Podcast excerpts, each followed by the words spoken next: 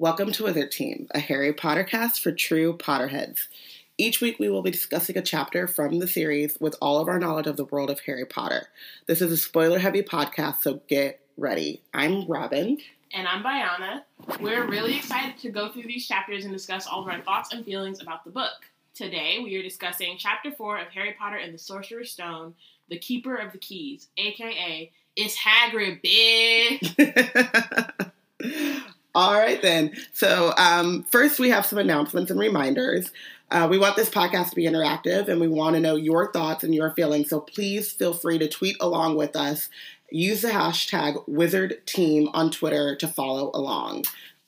Also, have you ever wondered what it would be like to be black at Hogwarts? Do you want to write about it? We're working on a project called Hogwarts BSU, which is Black Student Union, a collection of short stories, anecdotes, fan art, multimedia, whatever, illustrating what it would be like to be a black Hogwarts student. If you would like to submit, check out our website, blackgirlsnerdout.com, for guidelines. It should be under the content tab. Yes, content Hogwarts BSU. Yeah. Also, just make sure to read our blog in general. This podcast is a part of our blog, Black Girls Nerd Out, and we update the blogs every Tuesday and Thursday, sometimes on other days, and we tweet out when the blog has been updated. It's also on our Facebook. If you want to write posts on the blog about being a black nerd, email us at weblackandnerds@gmail.com. You can also go to the website for more details. And then just follow us throughout social media. On Facebook, we're Black Girls Nerd Out. Twitter, we're at weblackandnerds. Instagram, we're Black Girls Nerd Out. Tumblr, we're Black Girls Nerd Out. Yeah, Tumblr, we're Black Girls Nerd Out. We're trying to get better on Instagram and Tumblr. We're most heavily on Twitter. But we do, update on Facebook when our blog posts go out and that kind of thing. So. And you can also join the conversation on Facebook if you're not on Twitter. We will post the shows on Facebook at Black Girls Nerd Out, so feel free to comment. And you can also hashtag on Facebook now, so hashtag Wizard Team. Yep. All right, so now we have some news. I was, really hoping, because I was reading, as I was going through the chapter, I was, also looking online, I was like, oh, there's not going to be any Potter news this week. You know, we've had a lot so far. And then it was like, just kidding. There's all the Potter news. So one of the first things is a Pottermore update. So we were talking about how, the people on Pottermore are now going to, graduate from Hogwarts and, be in the real world. So the website's going to be drastically redesigned to make more accessible for people. So it's going to be mobile. And it says it's going to be better. This is from a Bustle article that I saw. And it's, better tailored for demographics. So initially, Pottermore, which is, kind of obvious when you think about it, Pottermore was tailored towards, new readers and children. But then they realized that it was mostly used by young adults, which is, duh. Come on. We're the people that actually, grew up with this. We're the Harry Potter generation. Exactly. So, of course, we're going to be on Pottermore. Not us, but Potterheads in general. So you also won't have to be sorted to play, but I hope they still have that feature, you can be sorted if you want. I feel everybody wants to be sorted. Maybe not. But it's also not structured as 7 books, as it has been in the past, which allows for more content.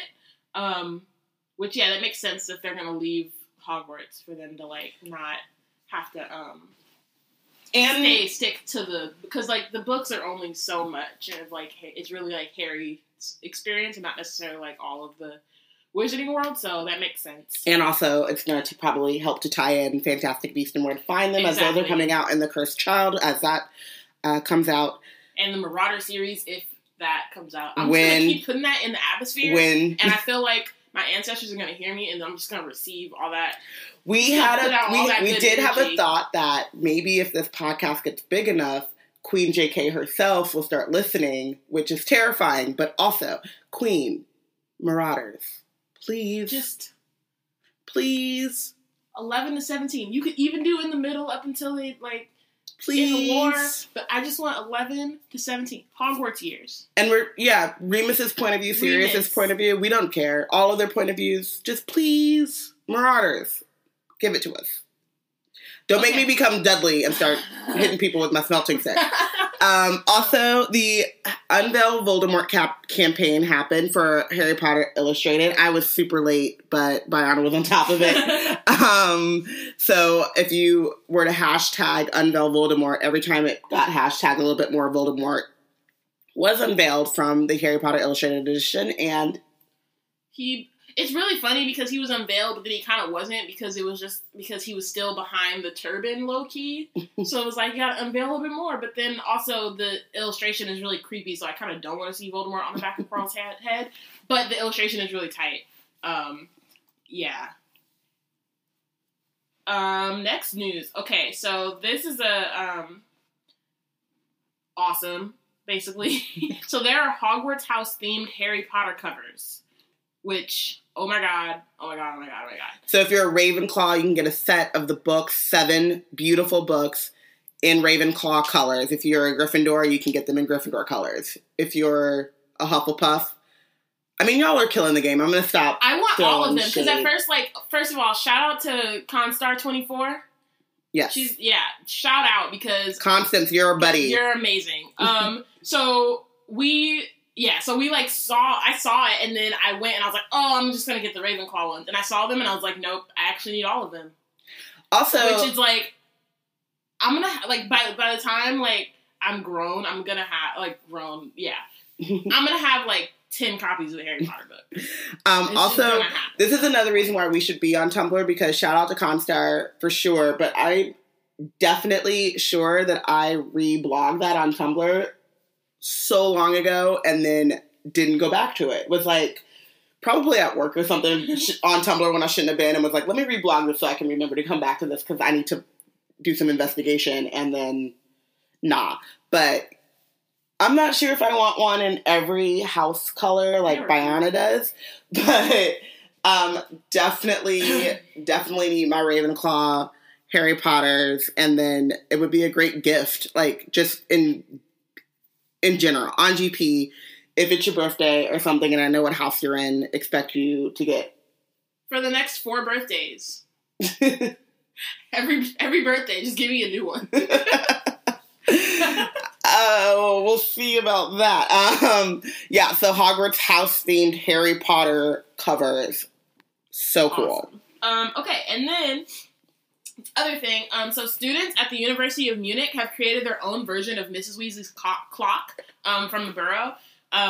So basically, it uses GPS tracking, and then you have an app. So it's kind of similar to checking in. You know, you can check in on Facebook or Twitter or whatever, and then it'll change the clock at your house or wherever you have the clock, which is really tight. You have to manually update your location, so you do have to remember to do it. But it's kind of cool, using technology in a way that's, based off of magic. And it just goes to show that Potterheads, we talked about, we're growing up and we're grown. Some of us are grown. Some of us are at the University of Munich doing big things. So that's amazing. It also tells time, which is kind of cool because it doesn't at the Burrow. Yeah. So they were let's just add that too because that might be important. The thing is, so they made it, but now they have this site, which, dang, I think I might have lost it. You could just kind of Google, Mrs. Weasley's clock, University of Munich, because I think I forgot to, tag it. Whoops.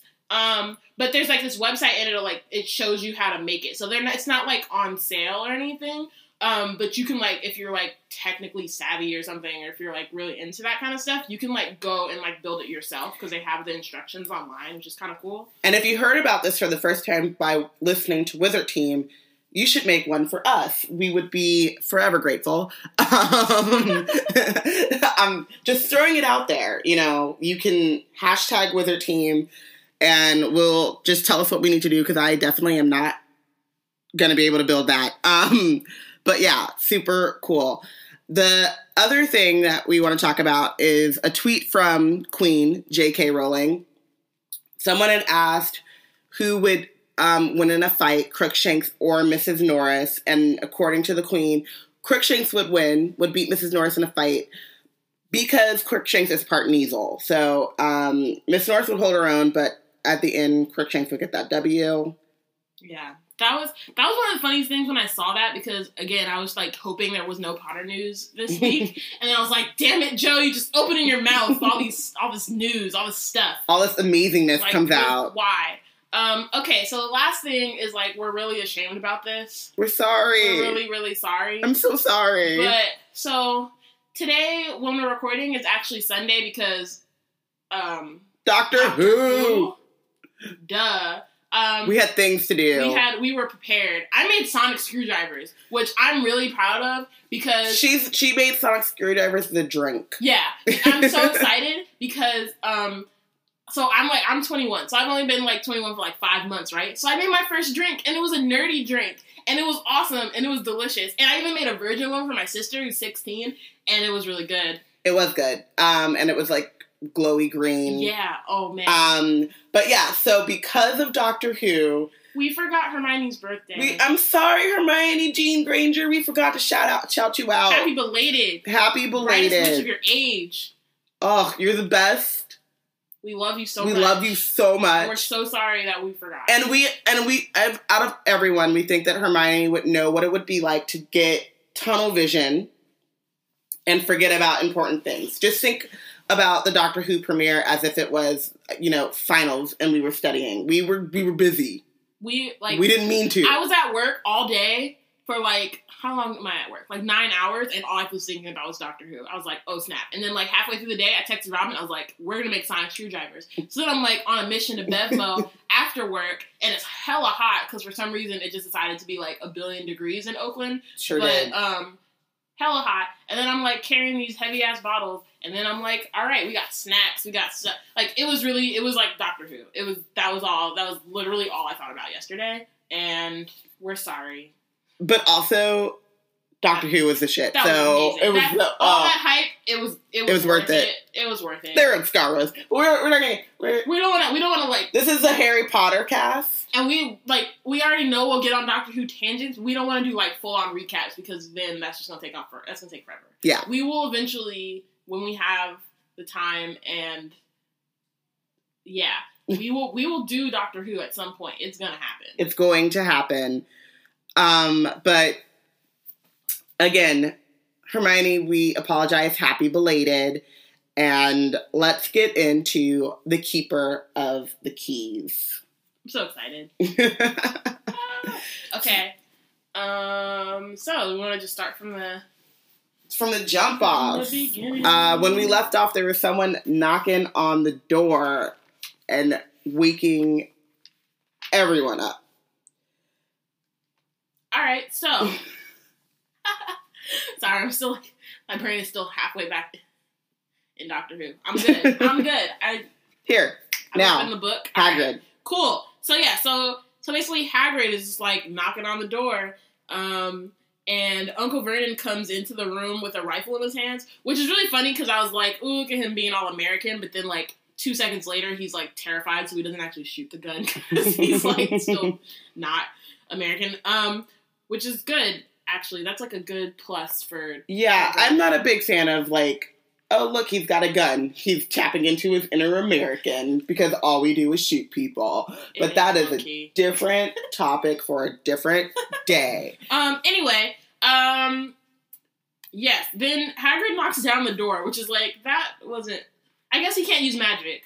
So, he can't just, like, unlock the door and open it like a reasonable person. He also is part giant. Right. He doesn't know his strength. His strength, you know, and he very nicely bent down, picked up the door, and put it back in its frame. It felt like he was like, boom. Like, if I was Hagrid, I'd have kicked that door down some, like, Law and Order style, boom, and been like, bitch, better have my Harry. Let's go. Where's my wizard? Dip. But that's because I have issues like that, so, you know. My favorite thing is that after he does it, he just goes, couldn't make us a cup of tea, could you? It's not been an easy journey. Yeah. Like, they were expecting him. Like, yeah. Completely oblivious. And that's what makes Hagrid so great, is that he is just, like, so, whatever. He's like, it is what it is, you know? Obviously, you were expecting this big half giant to come. Right. Duh. That's how he like, navigates the world. It's like, obviously, you were expecting it to come. And he just ate an Oreo. It is morning. Sorry, that was random. That was random. That's Mike. Oreo, and it's like 10 in the morning. That might get cut out of the podcast because that was hilarious. Random. You can. That was super random. Okay. Anyway. Yeah. So I just love how he like enters the room like everyone like expected him to be here and like they wouldn't be surprised that just some big ass dude just like popped up and like knocked down the door, came in. And he just acts like that's, like, a regular, everyday thing. And he's just, like... He just makes himself at home, too. He's like, so move over, your big lump. Like, exactly. Dudley, I'm sitting down. And then he looks at Harry. And there's Harry. Like, Harry would know who Hagrid is. Yeah. Like, dude, it's been 10 years. So, like, even if Harry has a weird memory, I don't think he remembers you. Like, he was one. Yeah, he's like... And Harry's like, I'm confused. Last time I saw you, you were only a baby. Yeah, which means, Hagrid, he don't know who the hell you are. He's confused. He's so confused. He's like, this big-ass dude knows who I am. That's kind of... What? Stranger danger. Stranger danger. But this is also the first time we hear that Harry looks a lot like his dad, but he's got his mom's eyes. Spoiler alert, this will be a recurring theme. Over. Forever. And over. And over again. To the point where it becomes a little bit creepy, but we won't talk about that until that shows up. Okay. Anyway, I love how he calls Vernon a great prune. I put a heart over that in my notes. I was just like, yeah, you go, Hagrid. He's like the only person who's actually like doing, like, you know, confronting Vernon in a way. Like, no, everybody else just lets Vernon like do him. Just not even him. Vernon, just like the entire. I mean, all the Dursleys, but like he's very clearly like the head of that household, and so people just let him do things and just talk. And it's like they're obviously raising Dudley to be the same way. Yeah, but it's nice to see, and you know, Dudley gets a little, you know, he gets his comeuppance. Yeah, but with Vernon, like this is the first time we actually get to see him like. Be at a loss for words and be like afraid and and you can like actually see him for who he is because of how he acts now as opposed to he's a bully and now there's someone bigger than him on the block and he's like what can you do what can I do. But let's like take a second to talk about how Vernon swells up like he got swole. He did for like he was like for like 2 seconds he was like I demand that you leave at once sir you are breaking and entering like this is a half giant right with your rifle and what you gonna do? What you gonna do? As the giant, Hagrid takes the rifle and bent it into a knot as easily as if it had been made of rubber and threw it in the corner. Just shutting him down. And then it says, Uncle Vernon then made another funny noise, like a mouse being trodden on. Which is just, like, a great, like, visual to, like, at that moment to compare him to being a mouse because this whole time he's just, like, this big, like... He takes up a lot of space, like, both physically and just, like, not atmospherically. That sounds weird. That sounds real. Metaphorically and physically. Yeah, and physically. And so he's very, like, imposing and he imposes himself on people. And so he trods on people a lot. So... And so for him to feel small in that moment is really interesting to me. Can we also talk about how Hagrid just has, like, pockets for days that, like, he just has random-ass shit in? And I was wondering, which it probably doesn't, I was like, does he have a charm on it, like Hermione, or is he just huge? I think he's just big. I kind of felt like... He has, like, a whole owl in there, a cake, like... Yeah, I kind of felt like he's got a charm on it, but... Maybe Dumbledore did it for him. I mean, let's be honest, he's...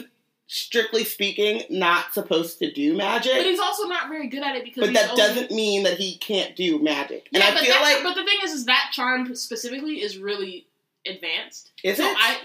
So I don't think that he because Hermione did. She was like at a certain point. She was like what, like 17 or 18. But that doesn't just because that's when it was useful doesn't. But mean okay, but Hagrid was only in Hogwarts for like 2 or 3 years. That's not enough. He got kicked out his third year.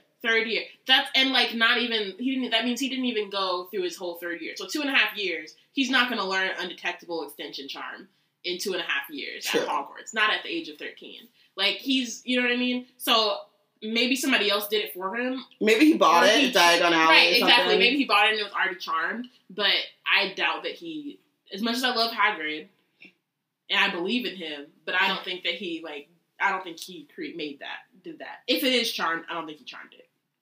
All right, but he pulls out a large, sticky chocolate cake. And I just want to point something out right now. It says Happy Birthday, Harry, written on it in green icing. We're going to do this a little bit, but I want to recall the movie when they act like Hagrid is stupid. Oh, yeah. And they, like, spell Happy Birthday wrong. They spell Happy with, like, two E's. And like, Birthday has an E, too. Yeah, right? And it's, like, birthed off or something. Like, Hagrid, yeah, not the best at magic, got kicked out of Hogwarts early, but can read. Right. He knows how to write. Becomes a teacher. Like, he knows how to spell Happy Birthday. Like, that was some, like, white privilege othering on the part of Hollywood. Like, he's big, therefore dumb. That was just not okay. But, yes. He pulls out the cake, spelled correctly, Happy Birthday, Harry. Because someone for the first time is, like, giving Harry his due and, like, is thinking about Harry. Right, which is really cool. Which is great, but at the same time, Hagrid just jumps straight into, like, again, like, he just is, like, straight into it. He's like, there's no hi, I'm Hagrid, hi, like, this, you're a wizard, like, none of that. He assumes that Harry already knows he's a wizard. So even skipping that, Harry hasn't been in the wizarding world at all. He's never seen Hagrid before in his, like, memory of his life. And so Hagrid knows that he has spent the last 10 years with the biggest muggles ever in life. But he's over here just like, oh, let me just walk in, push Dudley out the way, yell at Vernon, here's a cake, Harry, and Harry's like, this is great, but who are you, man? Like, he's just like, I don't understand. I do get, like, a visual of just super sassy Harry just being like, who is you? Right. What is happening? Like, he's just like, what is happening? I don't understand. Like, this is great, thank you, I'm really happy that you got me this cake, but also, I don't know who you are. Yeah. Also, how sweet is Harry that he's like, he meant to say thank you, but the words got lost on the way to his mouth. And what he said instead was, who are you? Right. Which, yes, Harry, that is the correct response. It is. Like, you can say thank you after you're like, but who is you? Yeah. Where did you come? What? Why do you just have a cake in your pocket? Who? How? Huh? Like, sorry, my brain just went back to Doctor Who. Yeah. What? What? What? Exactly. What? All right. So Hagrid finally introduces himself. Rubeus Hagrid, keeper of keys and grounds at Hogwarts. But then again, he just thinks that's sufficient. He's just like, now what about that tea? Like, this is my name and my title. Now let's get this tea going. That's introduction. That's it. I also love that he's like, I wouldn't say no to something stronger if you got it, mind. Meanwhile, he pulls out his own stash. Like, I got a stash in my pocket, but let me be polite and say, if you offer me a little bit, I'm not going to say no. But nah, so basically he just, like, sees their sorry attempt at making a fire, and then he makes his own, and then he just, like, starts pulling stuff out. He has a kettle in his pocket. Sausages, a poker. What you got a poker in here? Several chipped mugs, not one for himself. This is a bunch. This is just how cute Hagrid is. He's like, well, if I'm gonna have some tea, I'm gonna have some tea with somebody, so I might as well put a couple of cups in my bag. Right. In my pocket. What's hilarious is, like, doesn't he not? He doesn't even make any for Harry. I mean, not for Harry. He doesn't make anything for the Dursleys. So you just got these extra mugs, and you only use like two of them. Yeah, because the Dursleys don't matter. They don't need them. They don't deserve them. But yeah, it's just so funny. And a bottle of some amber liquid that he took a swig from before making tea. I'm calling fire whiskey. Probably. Or, like, I don't know, some giant alcohol. Yeah, some moonshine. Right. He could probably take it. It's so funny. Yeah, I love how, like, they just let him cook. Like, literally let him cook. Yeah. And, like, he doesn't... Okay, but they let him cook figuratively and literally. But they, like, don't say anything. So all the time it takes him to make his tea, to make his sausages, none of that. They just, like, sit there and stare at him, like, in silence. Granted, though, which makes sense. Yeah, I would do the same thing. But it's proper really response.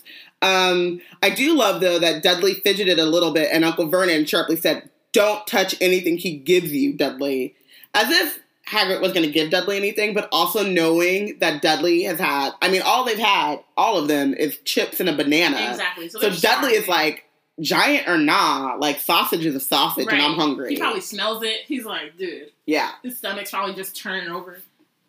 And Hagrid says, "Your great pudding of a son don't need any more fattening, Dursley." He's so great. He gives the sausages to Harry. So great. And Harry was like, immediately, that was in his mouth. That's what she said. So, that is, yes. But yeah, so he just like, immediately just like, eats those because he's starving. They're all starving. But Harry also is like, so none of y'all gonna say nothing? Okay, right. Well, then let's try this again. I'm sorry, I still don't really know who you are. Because all Hagrid did was like, hey, I'm Rubeus Hagrid, keeper of keys and grounds at Hogwarts. That means he could be speaking German to Harry. And then it's like, you want some sausage? You want some tea? Right. And it's like it's funny because I feel like Harry's like, it's like a weird thing where it's like somebody's actually treating him like a person. And it's the first time he gets any type of special treatment. But he also doesn't know why. And so he's like, I still don't understand. I don't trust this. I don't get this at all. And like, yeah, he's like, I'm getting all these things from you, but I don't, who are you? And why? Please explain. Am I dying? Right, exactly. Which is like, my thing is like, are you here to tell me I'm dying? Like, what is this? Why are you being nice? Who are you? What's going on? So Hagrid's like, you'll know all about Hogwarts, of course. Hagrid. Which is like, why did you think? Why?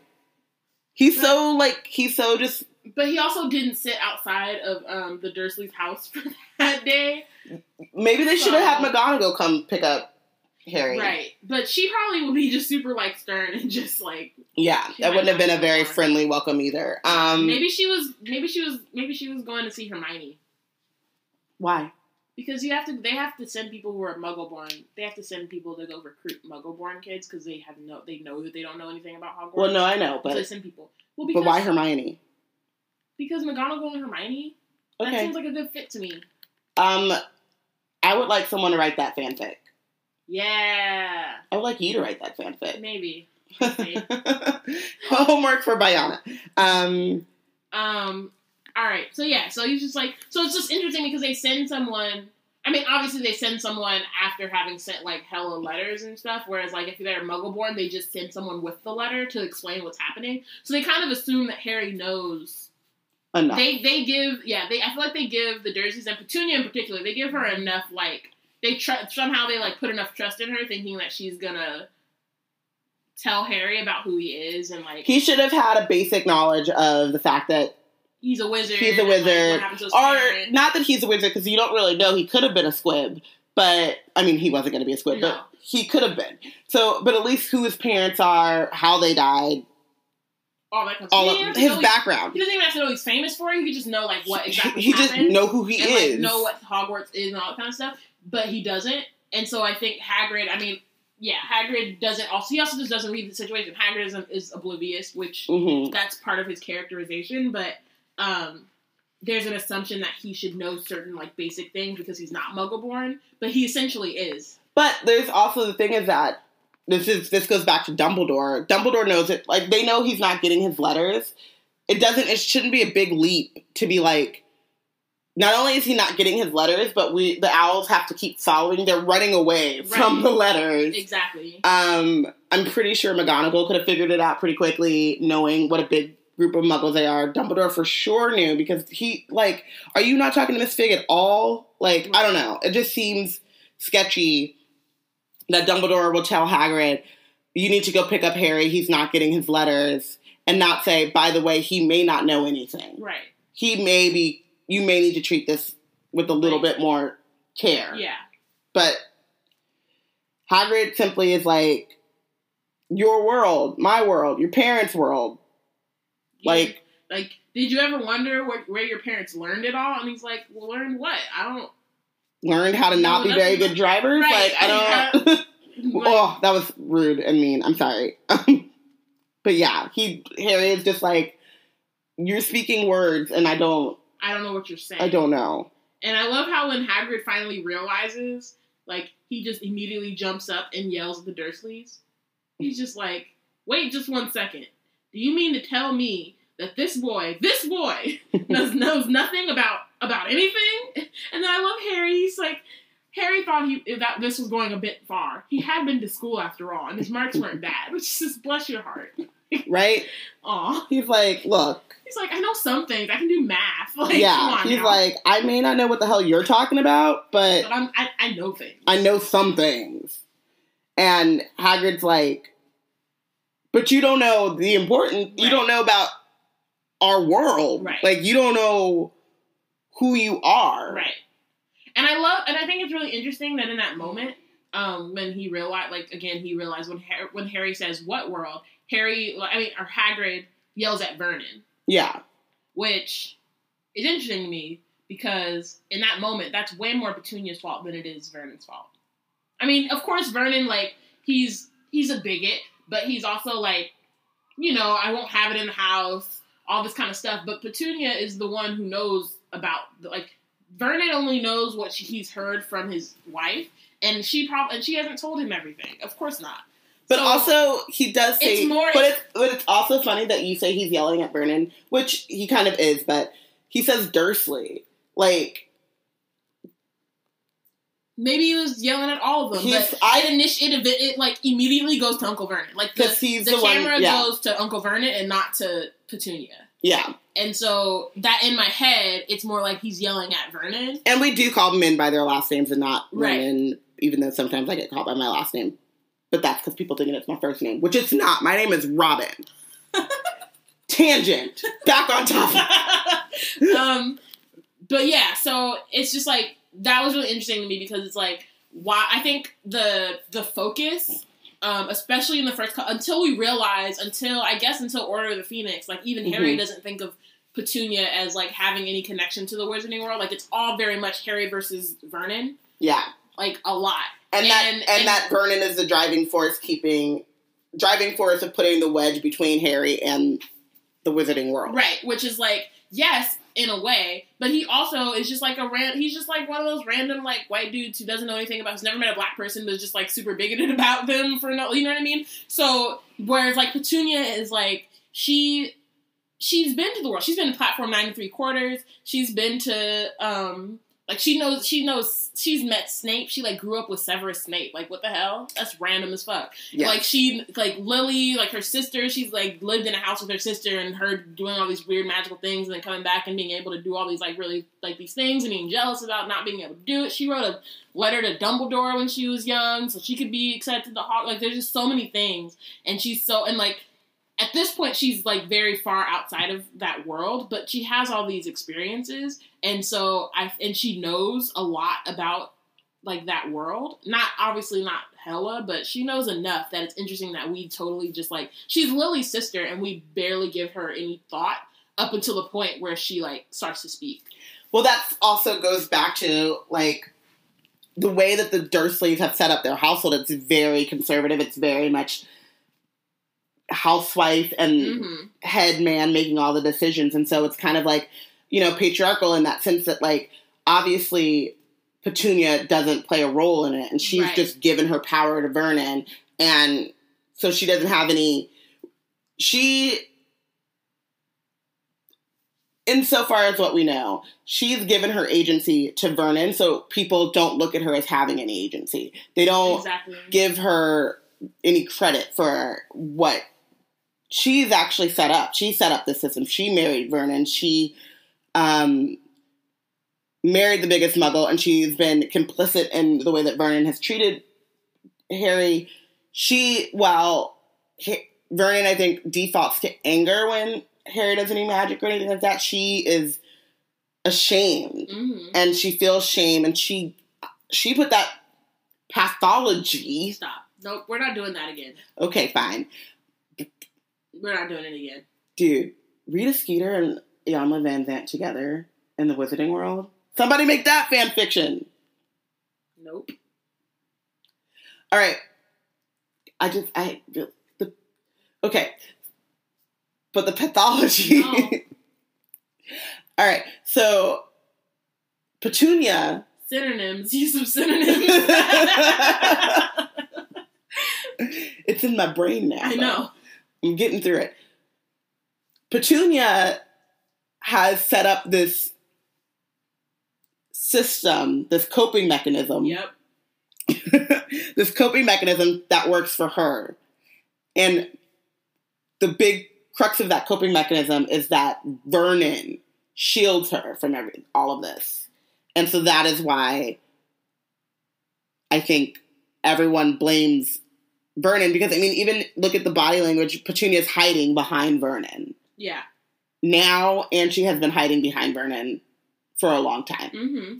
Okay, and let's move on because I really want to... Well, no, this is, like, right before this. Okay. Again, like, connected to this, like, when Hagrid goes, you never told him what was in the letter Dumbledore left for him. I was there. I saw Dumbledore leave it, Dursley, and you've kept it from him all these years. That was all Petunia. That wasn't Vernon. Like, yeah, Vernon was like, yeah, we should keep him from him. But Petunia's the one who opened the door. And she's the one who picked up Harry. The letter was addressed to her. It wasn't addressed to her husband. Like, mm-hmm. all that, you know what I mean? Like, that, like, later when the Howler comes, the Howler is sent to Petunia, not to Vernon. Yeah. So, it's just, like, yeah, it's interesting. Yeah. And then Uncle Vernon swells up again. Mm-hmm. Stop, I forbid you. Like, what you gonna do? Right. This is a half giant. And Petunia only gives a gasp of horror. Like, that's it. Yeah. Like, he's already literally bent your rifle, your only means of obviously protection. Going on. If he, like, yeah. What are you doing?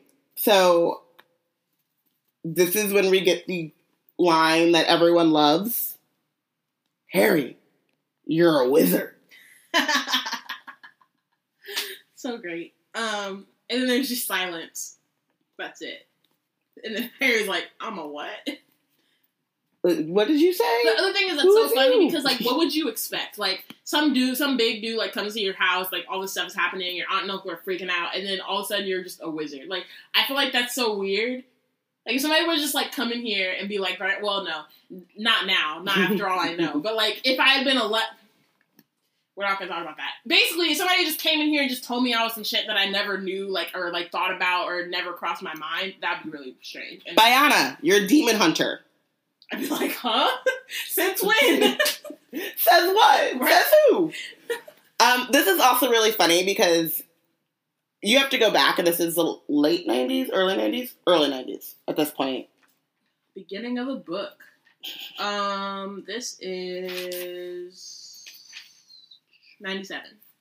I was 3. No, but this start, 91. This is 91. The book is, you were 3 and fuck you. Anyway, I was heading to high school. You were I was in middle school, but I was heading, yeah. I was a fully formed person. I was Anna's age. I was a fully formed person and you were like, I want to watch Dora. Well, no, anyway, they didn't have Dora. But you know what I mean. I wanted to watch Lion King and The Wiz. So anyway, this is 91, so there have been movies and stuff, but, like, Harry is so cut off from that world. Like, he's stuck in his cupboard. He doesn't... I mean, he has to sneak to watch TV. He has to watch probably what Dudley wants to watch when he does get to watch TV, and that's because he's able to, like, be so quiet that they forget that he's there. He gets to watch TV at Mrs. Figg's once a year, maybe. So, yeah, it's just really funny. Like, he doesn't even have the, like, cultural context of what a wizard would be because he doesn't get to see, you know, The Wiz or The Wizard of Oz or, you know, like, any of that stuff. He probably hasn't seen it. He probably wasn't watching The Wiz. Yeah, definitely wasn't watching The Wiz in Surrey, but, The Wizard of Oz, you know, like, yeah. You know, he doesn't even have, like... Context. Or even if he did... And even if he did, the context he would have is, like, green witches and... It's still random. Yeah. Like, it's... Yeah.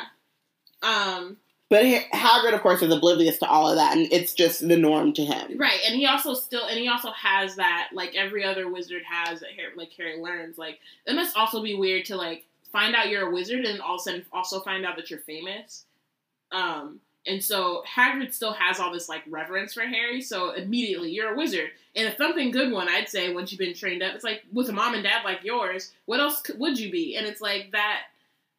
That's a lot of pressure for someone who's just found out. Who just found out that there's even a wizard... Like, that there's magic. That there's magic. That wizard even exists in the first place. And then all of a sudden, like, there's all this pressure, like, you're great. You're already a wonderful wizard. Like, I don't know that. Yeah, you. I thought the air just caught me, and I just landed on the roof. That's it. Like, it's, you know, like, so it's just an interesting, the way that it's introduced to him, because it's also with the air of, like, you're already an amazing person, and Harry's like, well, I haven't done anything. So Harry finally reads his letter, which... Oh, really quickly, before we, like... Yeah, so, like, the address this time, it, like, specifically says Mr. H. Potter, the floor, Hut on the Rock, the sea. So, I'm curious if the letters are magic and if they're just changing locations at this point, right? Because they would know...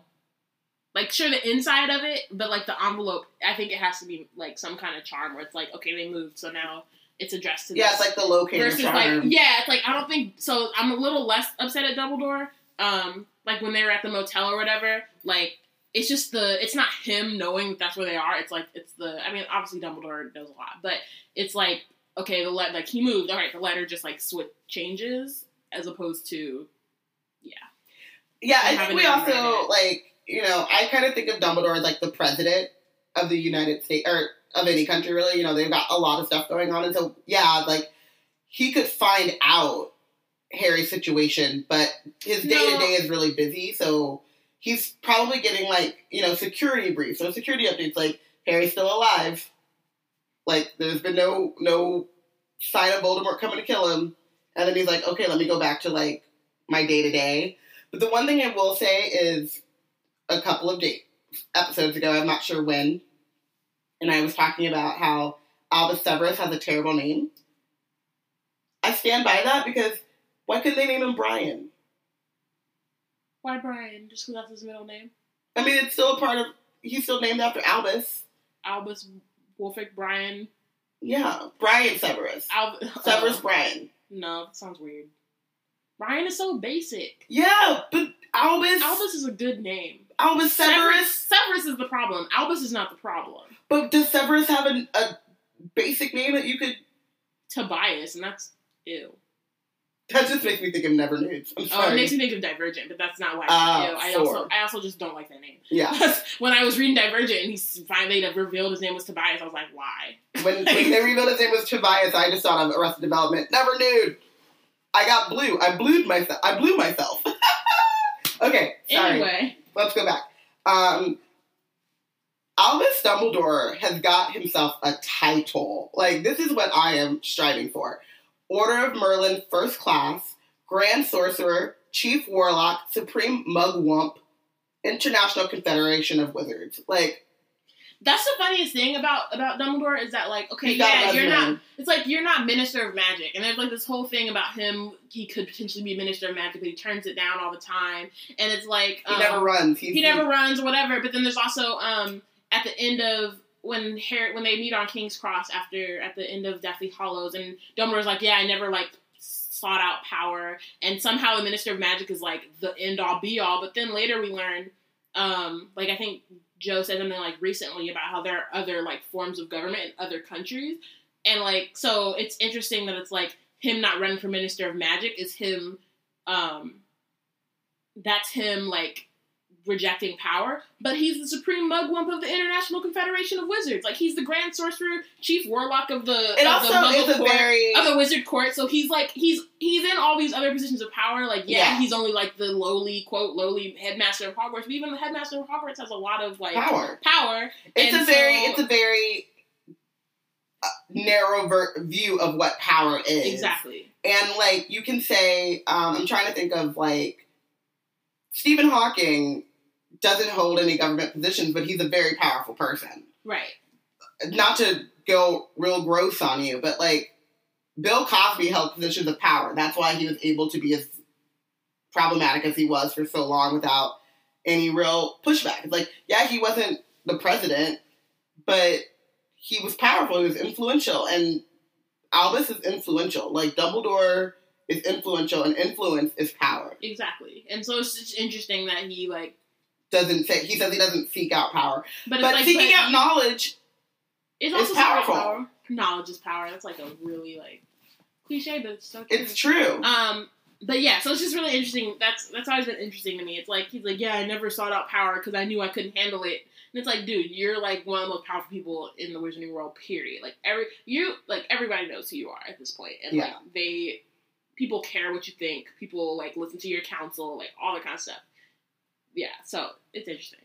But Harry finds out that he has been accepted to something that he never applied for. But, you know, What if? Name is put down. His name is put down, and he is accepted. And that they await his owl by no later than July 31st, which is today. Today. He's got 22 hours to get his owl in. And the term begins September 1st. So he's got a month to figure out what all this is. Questions explode inside Harry's head, but I want to go into the fact that I have this thing about how we're supposed to make these decisions, life-changing decisions when we're young. You know, do I take honor classes? Do I take whatever? And sometimes, your 10-year-old self is lazy and doesn't think about the consequences of not taking that honors class or not going to that one school. That's in high school, and my dad was trying to get me to take Latin, and I was like, nah. But now I really wish I took Latin. Yeah. I mean, there's so many things. I don't know words. I could make up languages for my own books, but, I was 14, and I was like, why would I take Latin? That's hella boring. Yeah. I mean, everything about my entire school system, whenever the decision was made up to me, I don't want to go to private school. Why do I want to wear uniforms? Right. Really, Robin, uniforms? You know how much smarter I could rule the world. I could be brain, even though. Anywho, Harry is still, absorbing all of this information that he just got, and Hagrid takes upon himself to be like, that reminds me, and he sends a letter to Dumbledore, giving Harry his letter, taking him to buy his things tomorrow. Harry hasn't even processed what all this means. And someone else has made this decision that he's going. It's a great decision for him. It's the first time someone's made a good decision for him. Well, that's also debatable because going to Hogwarts sets off a lot of life-threatening... Well, the thing was, if he wasn't able to develop his magical powers, it's not like Voldemort would never come back, and it's not like... That's he just true. Wouldn't be able... It wouldn't be developed. He'd be just... He'd have been Cedric. Too fast. Oh, I was going to say you would have been Ariana. Oh, yeah. I was like, Cedric. I was like, damn. That was quick. He would have been Cedric. But... And then in the terms of, meeting Voldemort and then just done. But, yeah, he would have been Ariana. He would have literally burned down the Dursley's house because he would have no control. Exactly. Can we also just, pour one out for this poor owl who just had to spend all that time in Hagrid's pocket, and then immediately gets thrown out into a storm. Shout out to you. Shout out to owls in general. Just doing the most. Mm-hmm. Just, what if the owls went on strike? Everything would have just shut down. I mean, they could do those inter-office departmental memo things. That. Or, the flu network. The flu network, but that's a lot. That is a lot. The owls, shout out to y'all. Give it up for yourself. Man, you a real one. Mm. Okay, anyway, what is it? Oh, and then he's like, where was I? And then Vernon, he's not going. Shut up, Vernon. Don't I care about you. And all you want in your life is to get Harry out of your way. Out. Away from you. Pretend he doesn't exist. But again, you don't want him to be a wizard, because...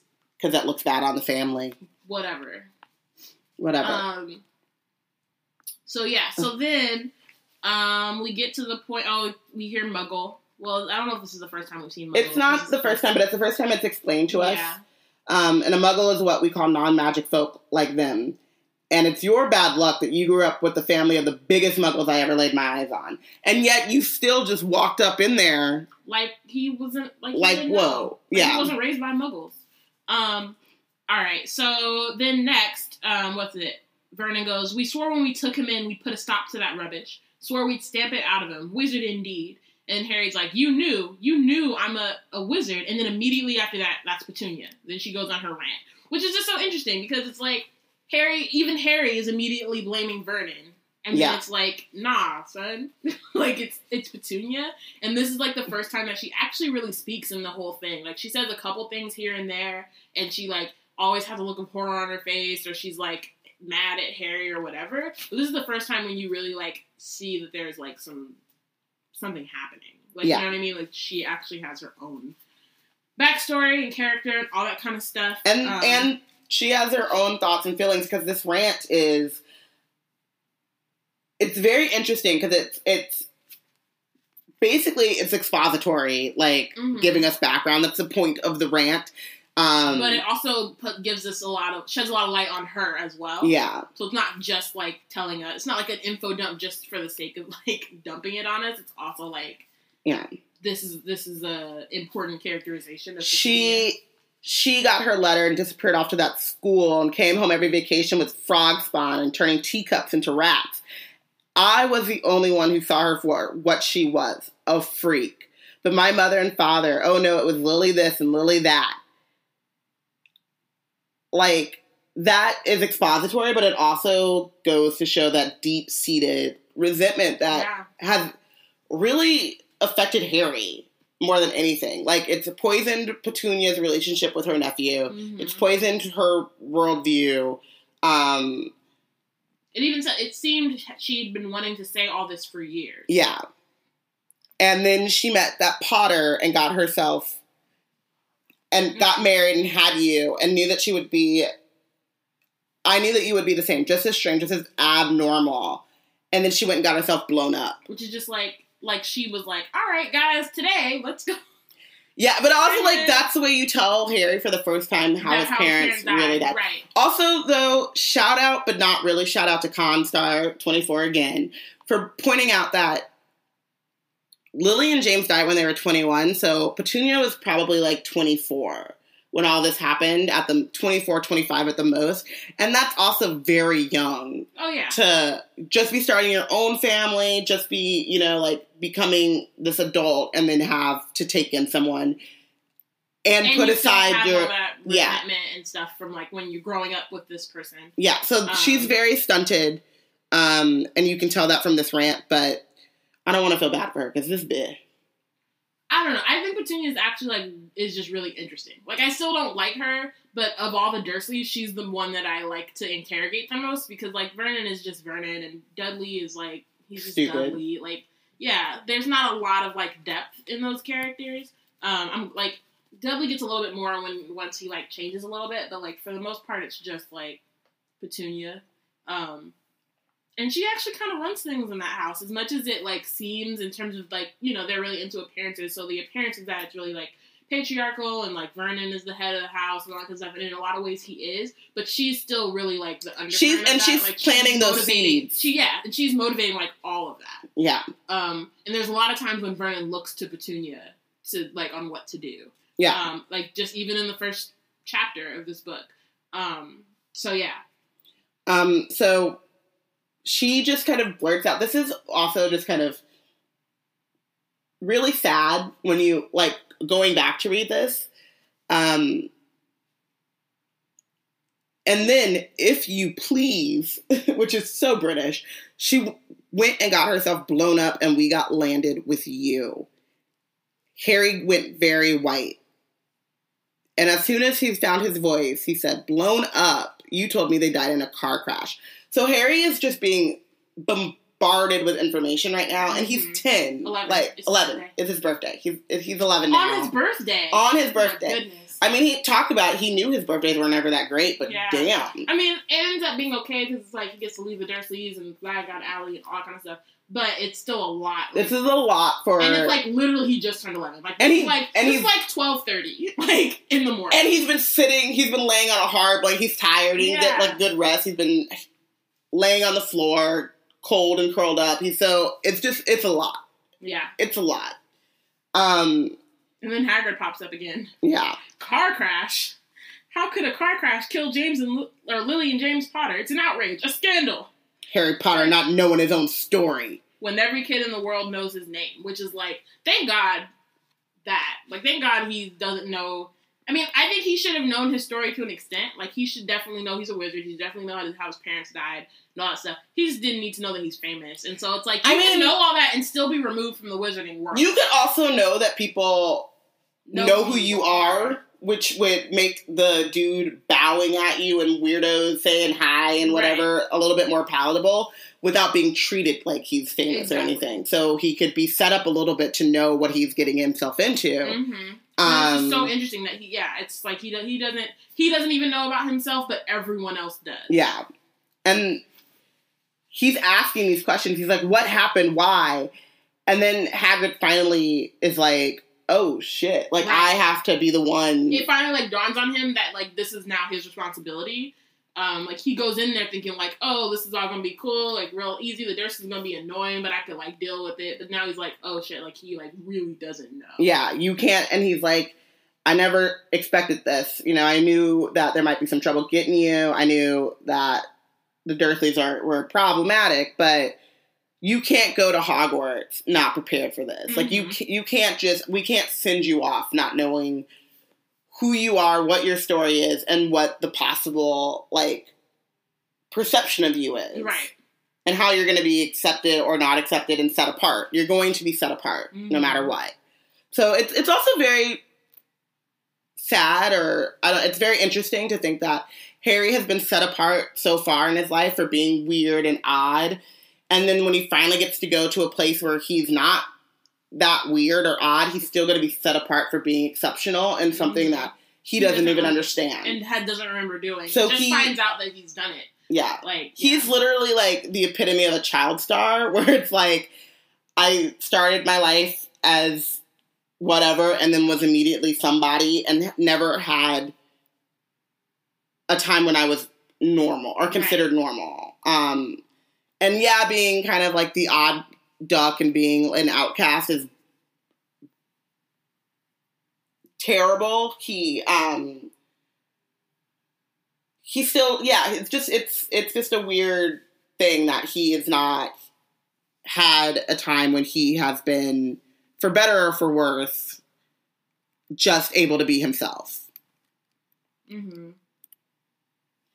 All right, so I guess what next is, so basically then he starts to tell the story. He's like, where is this? I was like, oh, it begins, I suppose, with a person called, but it's incredible you don't know his name. Everyone in our world knows. Like, Hagrid is still in disbelief. Yeah. That, like, he doesn't know anything. And he, like, explains that he can't say, he doesn't like saying his name. No one does. And he's like, people are still scared. And Harry's so sweet. He's like, well, could you write it down? Like, I still, like, I don't want to scare you. I don't want to make you uncomfortable, but I need to know what this is. Like, and Hagrid's like, I can't spell it, which, it's French. Right. Voldemort. Whatever. Voldemort. Anyway, so. And he's like, don't make me say it again. Like, he says it once and he's like, nah, that's it. No more. And he's like, this wizard about 20 years ago, which, again, like, this timeline is way shorter than you would think. Yeah. It's only 20 years ago when he popped up. Like, Harry's parents were his age when he popped up. Like, there's all this, So, when you think about it, Voldemort leaves Hogwarts, goes and gets deep into getting his powers, and is doing, like, kind of the Professor Quirrell, like, tour of magic, like, and... Yeah.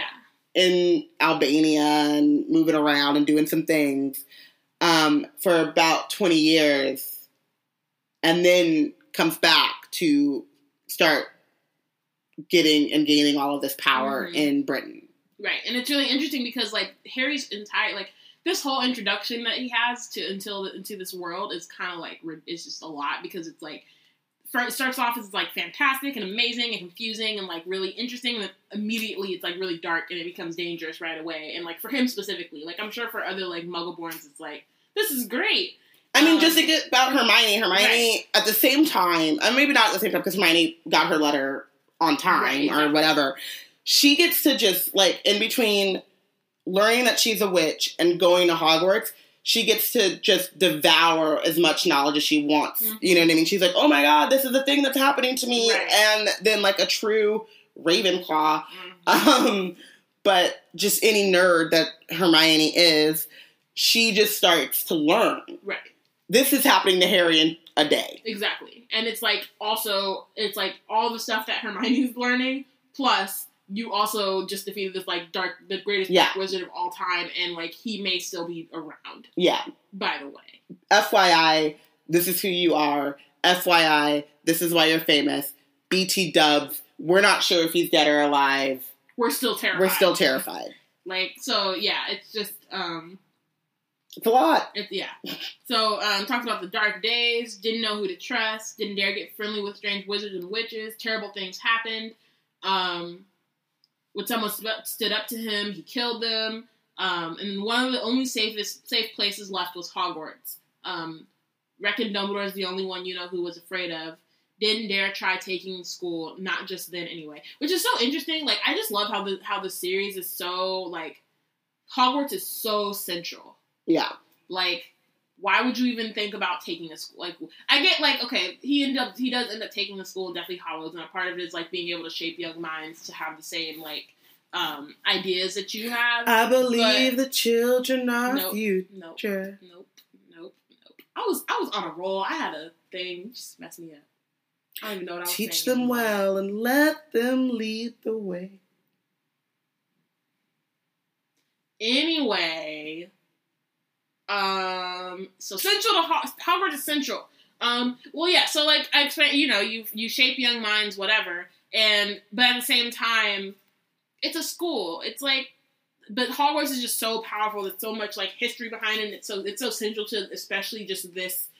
Like, to Britain's wizarding world, or, like, that it becomes, I don't know, that's, like, an important, like, in terms of, like, Voldemort's, I don't know, if you think, like, he's, like, a general, and he has, like, those big old match, like, strategic. Yeah, like, in his strategic plan, like, Hogwarts is an important, like, place to take.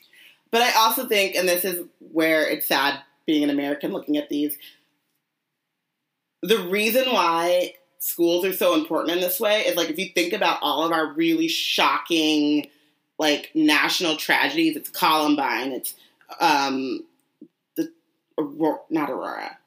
See, I can't even think. Movie theater. Yeah, it's the children at the preschool. These, like, school shootings, Virginia Tech and everything. That was my water. Anywho,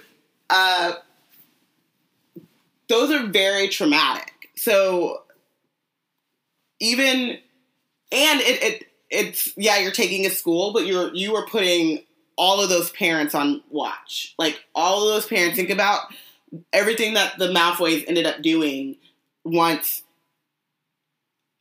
Voldemort started to threaten Draco. Like, it's a very easy way to not only, yes, get the young, but to terrorize their entire family. Right. And then also Voldemort has that connection with Hogwarts, and, like, and that was his first real home, and, like, he's a descendant of Slytherin and whatever. Yeah. And all that stuff. Yeah. Just interesting to think about. Yeah. Okay. So then he's like, now your mom and dad were as good a witch and wizard as I ever knew. Head boy and girl in Hogwarts in their day, which is, like, still, I still am trying to figure out. That's why we need a Marauders series. Yes. How the hell did James become head boy? How? Please explain this to me. Well, I'm thinking around year 5, year 6, Lily was... Year 5, he was not a prefect. No. 1, that was Remus. 2, he was horrible. I know. But year 5, Lily started looking pretty good to him. He was like, hey, babe. Hey, babe. Year 6. Hurricane Chris. Yes, year 6, he was like, well, if I'm going to get this Evans, I'm going to need to straighten up, fly right. James was never stupid. He was just arrogant as all hell. And influenced by Sirius. I just really like talking about the Marauders, and I feel like it's... And so he probably went to Remus and was like, yo, Remus, what a guy gotta do? Why doesn't Evans roll with me like this? And Remus is like, because you're an idiot. Yourself. Yeah. Duh. And he just was like, all right. I mean, I guess, but I think it was also probably... The love of a good woman. I think it's also probably Dumbledore trolling low-key. Like, he was like, all right, you were prefect. I'll make you head boy. That's cool. Let's do this. You, right, you were enough that I could, he really does. He's like Snape with the slipper. He stands so hard for Gryffindor. He really does. Such a problem. It's hilarious.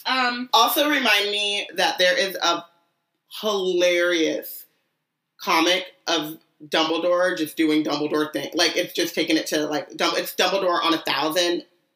Remind me to tweet that out and post it, because y'all will love it. But anyway. Okay, suppose the mystery of you-know-who never tried to get him. Okay, so he said, suppose the mystery is why you-know-who never tried to get him on his side before. probably knew they were too close to Dumbledore to want anything to do with the dark side. But then it's like, how close to Dumbledore were they? Because at the same, like, remembering again, like, timeline-wise, they, I mean, I don't know exactly when they joined Order of the Phoenix, but when they leave Hogwarts, they're, what, like, 18? Then there's only 3 years between that and when Voldemort, like, goes to kill them. And so... Contract's fault. Man. So it's like, there's not a lot of time. So I'm wondering, like, how close they were to Dumbledore. Like, were they Harry close to Dumbledore? Like, was Dumbledore just their mentor for, like, some random reason he just showed up? Well, I think... Or was it just, like, they were joined the Order of the Phoenix and it was what it was? It was... Or... I think it's because they were head boy and head girl, which, you know, means that they're literally coming right out of college, or Hogwarts. Yeah. During this time when it's in the come up, and so they're like young, idealistic. Think about the liberal leanings of college or whatever. Just this, like, you know, they're really into fighting the good fight, and they are good people in general. Right, of course. I'm not saying so.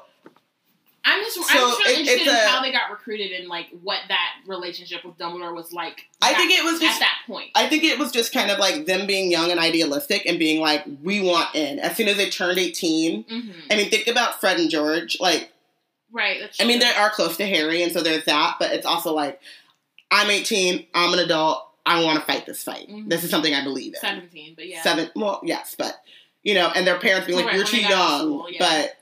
But Lily doesn't have that, and James doesn't really have that. Mm-hmm. Like, they don't have parents being like, this is too dangerous. Right.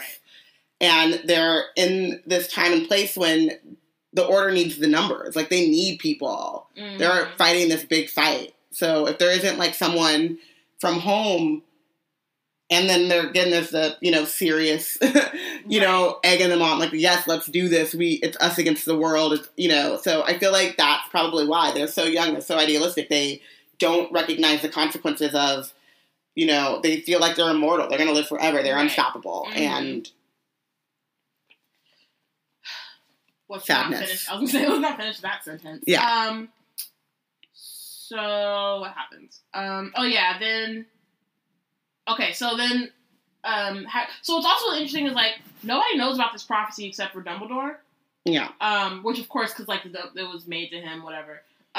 But Hagrid's like, maybe he thought he could persuade, like, Hagrid thinks that Voldemort went to Godric's Hollow to kill Lily and James, not to kill Harry. Yeah. Like, that Harry was just a side thing, like, he went specifically to kill Lily and James Potter, and then Harry was there, and he was like, well... Might as well kill his kid. I just like killing at that point. Right, so he says maybe he thought he could persuade him. Maybe he just wanted them out of the way. All anyone knows is he turned up in the village where you was all living, on Halloween 10 years ago.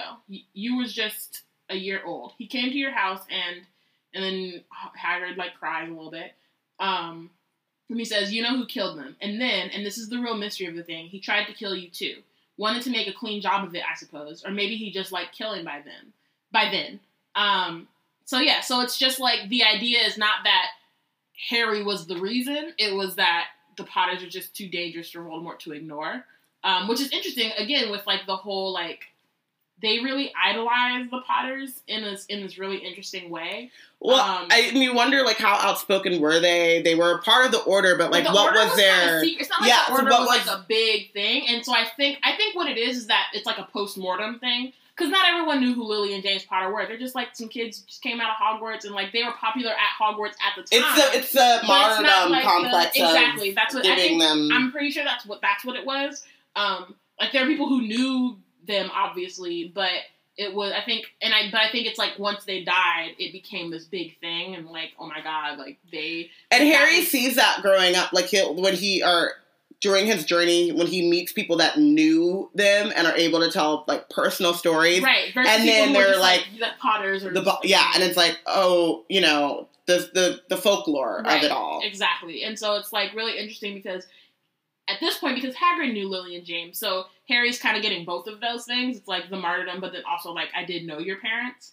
And then it's also interesting how everyone talks... To me, it's really interesting how everyone talks about James in particular, which is, like, with Lily, it's always the same. Like, she was kind, she was intelligent, she was, like, all these things, and it's really consistent. But with James, up until like Order of the Phoenix, there's not a lot of, it's just like, oh, he was just great.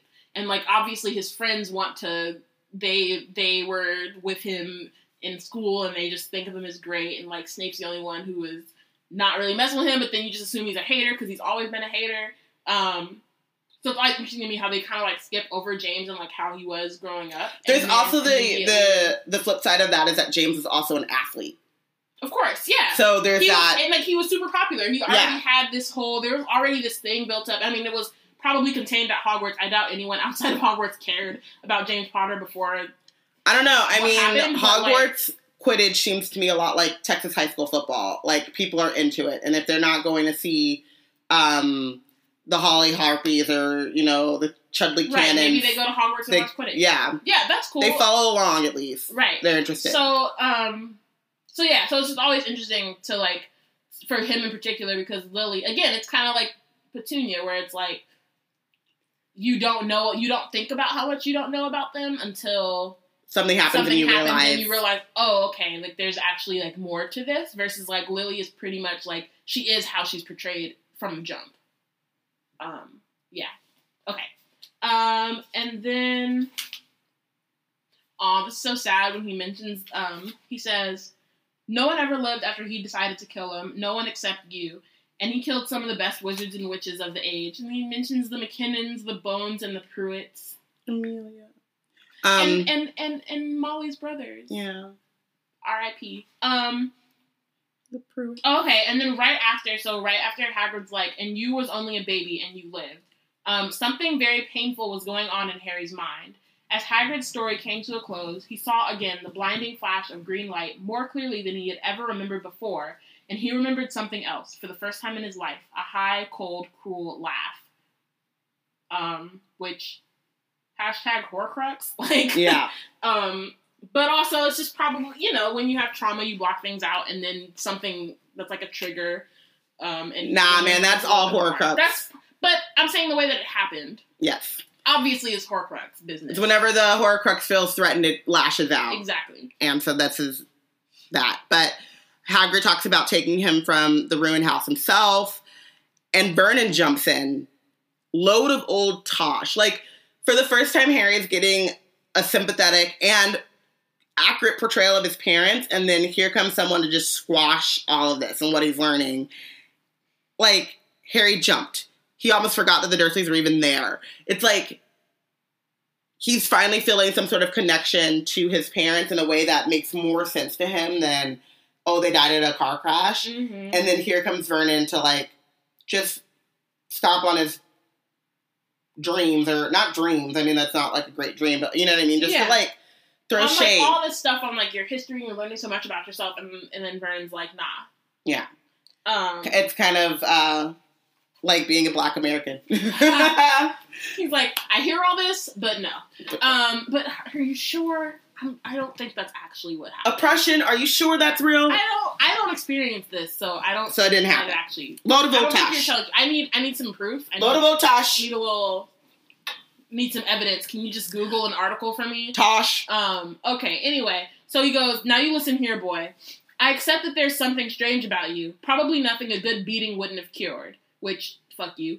"And as for all this about your parents, well, they were weirdos, no denying it. And the world's better off without him, in my opinion. Fuck you. Ask for all they got, getting mixed up with these wizarding types." Which he acts like wizards are like some, it's like code for something. Like, it's like they're goths or some shit. It's like they're goths. This is some weird gang. Right. It's like, oh, like, what? Those people that listen to house music. Right. Like, what are you even saying? Just what I expected. Always knew they'd come to a sticky end. But at that moment, Hagrid leapt from the sofa and drew a battered pink umbrella from the inside of his coat. Pointing this at Uncle Vernon like a sword, he said, "I'm warning you, Dursley. I'm warning you. One more word." She's like, thank you. Just knock him down. And then Uncle Vernon, his courage fell and he flattened himself against the wall. And Hagrid was like, all right, where was I? Let's get back to you, Harry. Right. And then Harry immediately says... But what happened to you know who. Which is interesting to me because I don't think Harry was actually ever afraid of Voldemort. No, because he didn't know who. Because he doesn't know, he still doesn't have the context. Like, he hears this story. And he's not, and it's like some fairy tale to him. Exactly. It's just like a thing, and he doesn't, it's not like he lived through it. versus, like, a lot of the kids, like Ron, even Hermione, like, to a point, is, like, you read all about it, or you hear your parents, and, like, your parents are terrified of it. Voldemort, to the kids that are Harry's age, is, like, when your older brother or sister or whatever is telling you to go into the mirror and say, Bloody Mary. Bloody Mary. You know? And it's, like, even Hermione, who doesn't grow up with it, but is surrounded by these children who have, get sucked into that. Right. Where, but like, Harry's imagine like, if someone's, like, saying, go say Bloody Mary, and you're Mary. Like, Harry's, you know, like... Right. And you're just like, why? Why? No. I don't understand. That's not a thing. So his whole point, and, like, his whole reason for saying you know who is more out of the courtesy for others, rather than his own, like, fear. Which is kind of badass. It is. Goes back to Harry just being really sweet. Like, and also his boggart. Yeah. His boggart isn't Voldemort, it's a Dementor. Yeah, and also, like, just the idea that Harry is the different, it highlights also another difference between Harry and Voldemort, in that Harry is very empathetic and very worried about other, and, like, why? You know, like, how did you get, like, how, that nature versus nurture thing, because it's like, no one has cared about your comfort your entire life, and you've known this giant for literally 20, 30 minutes, and right. You are thinking, like, oh, I'm sorry, I don't want to make you uncomfortable. Exactly. So then Hagrid's like, some say he died. Codswallop, in my opinion. I think we should use Codswallop more often. Codswallop. In our vocabulary. I'm going to start doing that. Codswallop and Old Tosh. Somebody remind me, too, because I'll forget. Codswallop. You won't forget. Codswallop. Somebody's going to say something that's, like, just BS and be like, Codswallop. I'm really going to start saying that. Okay. Anyway, back to serious business. He says... serious. He says, I don't know if he died, if he had enough human left in him to die. Which he did not. That's...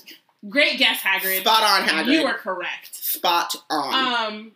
And he says, there was something going on that night he hadn't counted on. I don't know what it was. No one does. But something about you stumped him, all right.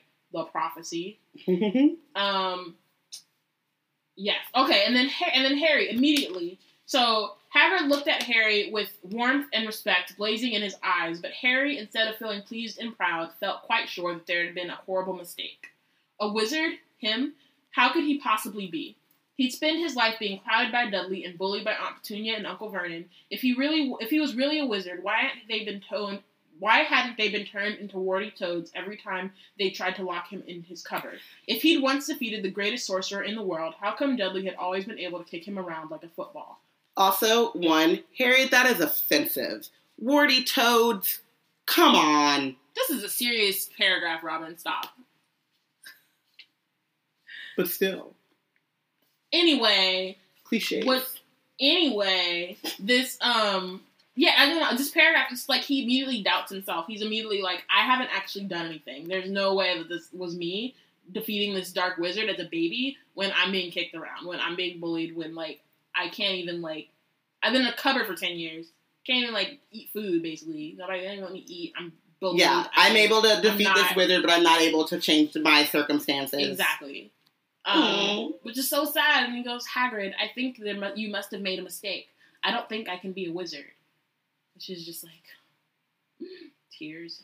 But then, this is the greatest thing. This is when he gets that reassurance. Mm-hmm. Not a wizard, never made things happen when you were scared or angry. And then Harry thinks back about the time he somehow found himself on the roof, out of their reach, dreading to go to school with a ridiculous haircut. It grows back. The very last time Dudley had hit him, hadn't he got his revenge? Even though, without even realizing he did it, didn't he set a boa constrictor on him? Again, a reminder, don't mess with people when there's snakes around, because it'll come for you. Karma. Just treat people how you want to be treated. Karma is a boa constrictor leaping through vanishing glass. Just end reminder. So Harry looked back at Hagrid smiling, and saw that Hagrid was positively beaming at him.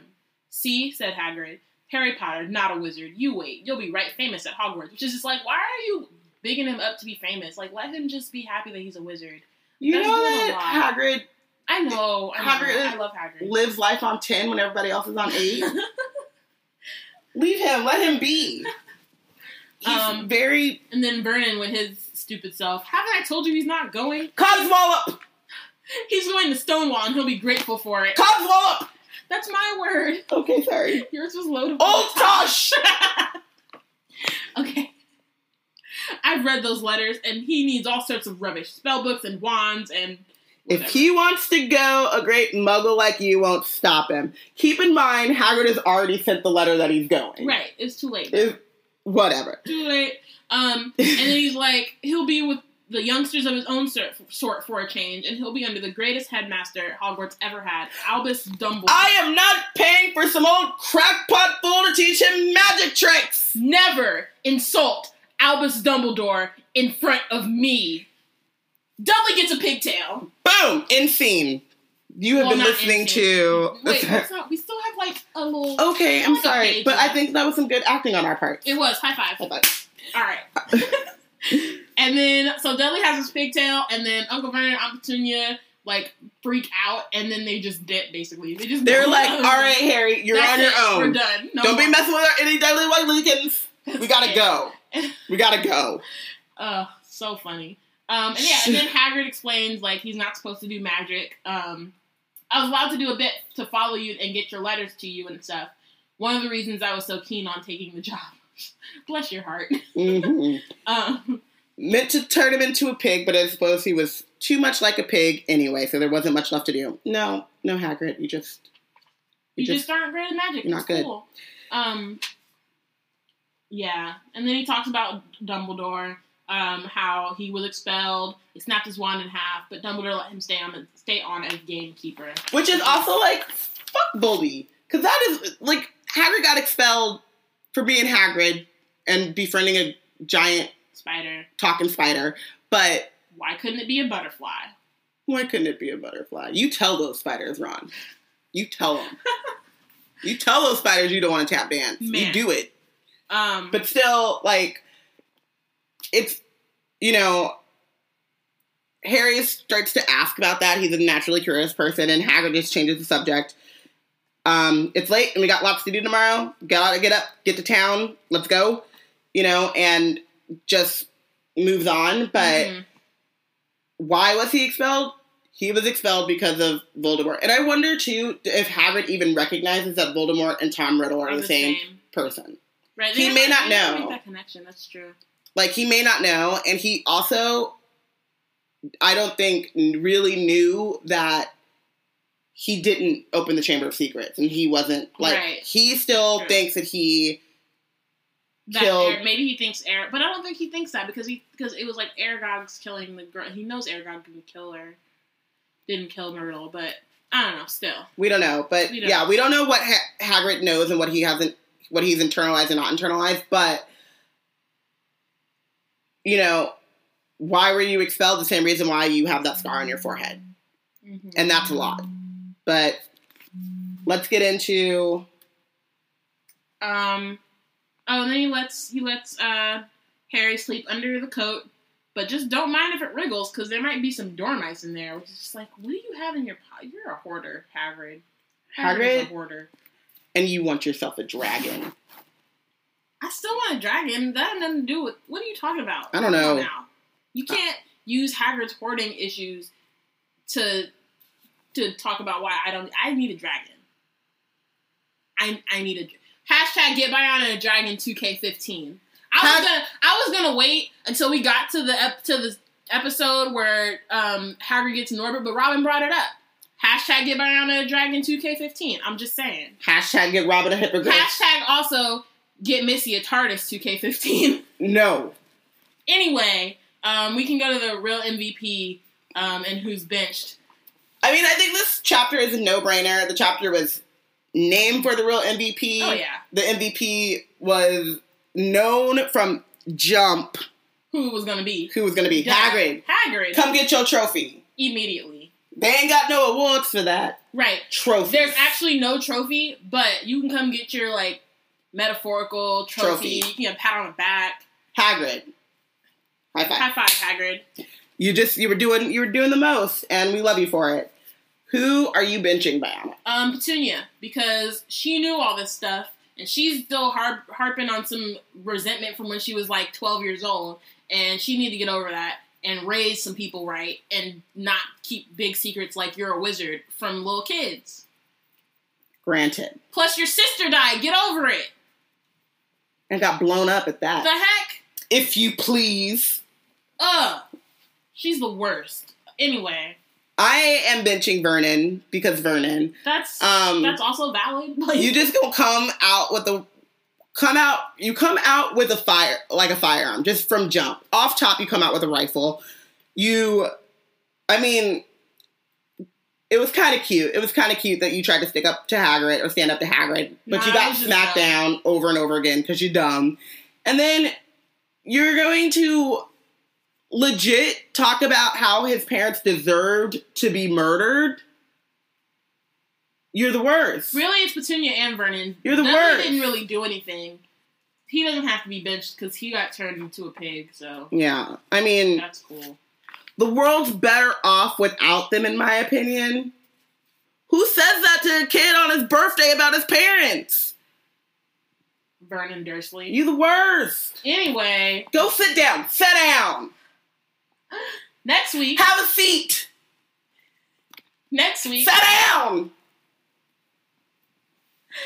Next week we'll be discussing Chapter 5, Diagon Alley, which is the first chapter we have without the Dursleys. I'm really excited about this. Goodbye. Hashtag goodbye Dursleys. Also, I think we have to see them again for like 2 seconds later. Whatever. Hashtag go have some seats, yeah. Dursleys. Have a seat. Hashtag we're about to be in Diagon Alley, and this is our first real introduction to the wizarding world. I'm so excited, guys. We get to meet Draco. And Ollivander and Hedwig. Oh, and Hedwig. Aww. Hey, Ollivander, hashtag the War Doctor. What? Hashtag, why do I keep saying hashtag? I don't know. / the War Doctor. Oh, it's because we still need to get Biana a Dragon 2K15. Get Robin a Hippogriff. Nope. She's just trying to ride on my coattails. But okay. Really, I've been wanting a dragon all year. This podcast is hella long now, so. It is, but that makes sense because this is like the best chapter so far.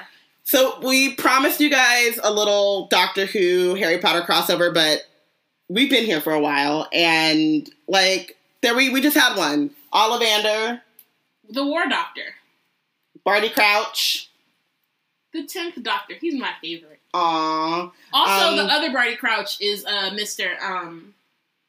What's it called? He creates a Cyberman in the alternate universe. Ah, yes, yep. That's a good episode. Rose's dad's boss. Yeah, exactly. Who else? We could say... Oh, we won't talk about Myrtle. We don't talk about that one. Myrtle... Nope, we don't talk about it. Myrtle is She's in an episode that must not be named. Yes. Which is ironic, considering Voldemort killed her. Anyway, who else? There's so many. We'll actually make a... excuse you, Arthur Weasley. Duh. What? Brian Pond. Arthur Weasley. Okay, anyway, we'll actually make, like, a real list eventually, and we'll just put it on the blog, and that way we don't have to, like, spend whole time. And, let us know, tweet at us if there's someone that you think, how could you forget that name? Write it down, comment on our Facebook, hashtag Wizard Team on Twitter. If you have other commentary, just hashtag Wizard Team on Twitter. You can also tag us at weblackandnerds. Shout out to Constar24. She'll let you know if you talk about us. We will talk back incessantly, we're nonstop. We're really excited if people are like commenting and like this because we're having a lot of fun and it's cool if other people are having fun and then we can always feel like we're talking about Harry Potter. Yes, let's have fun together, guys. At work, just tweeting about Harry Potter or it's great. Distracting myself from writing, it's awesome. So check out the website, blackgirlsnerdout.com. Yep. Hashtag Wizard Team. Let us know who you think the real MVP is and who's benched. Let us know. And we are on Twitter at WeBlackandNerds, hashtag Wizard Team, underscore, at Yana, YANA _Hallows, and at Robin _Ravenclaw. We thank you guys so much for listening. This is awesome.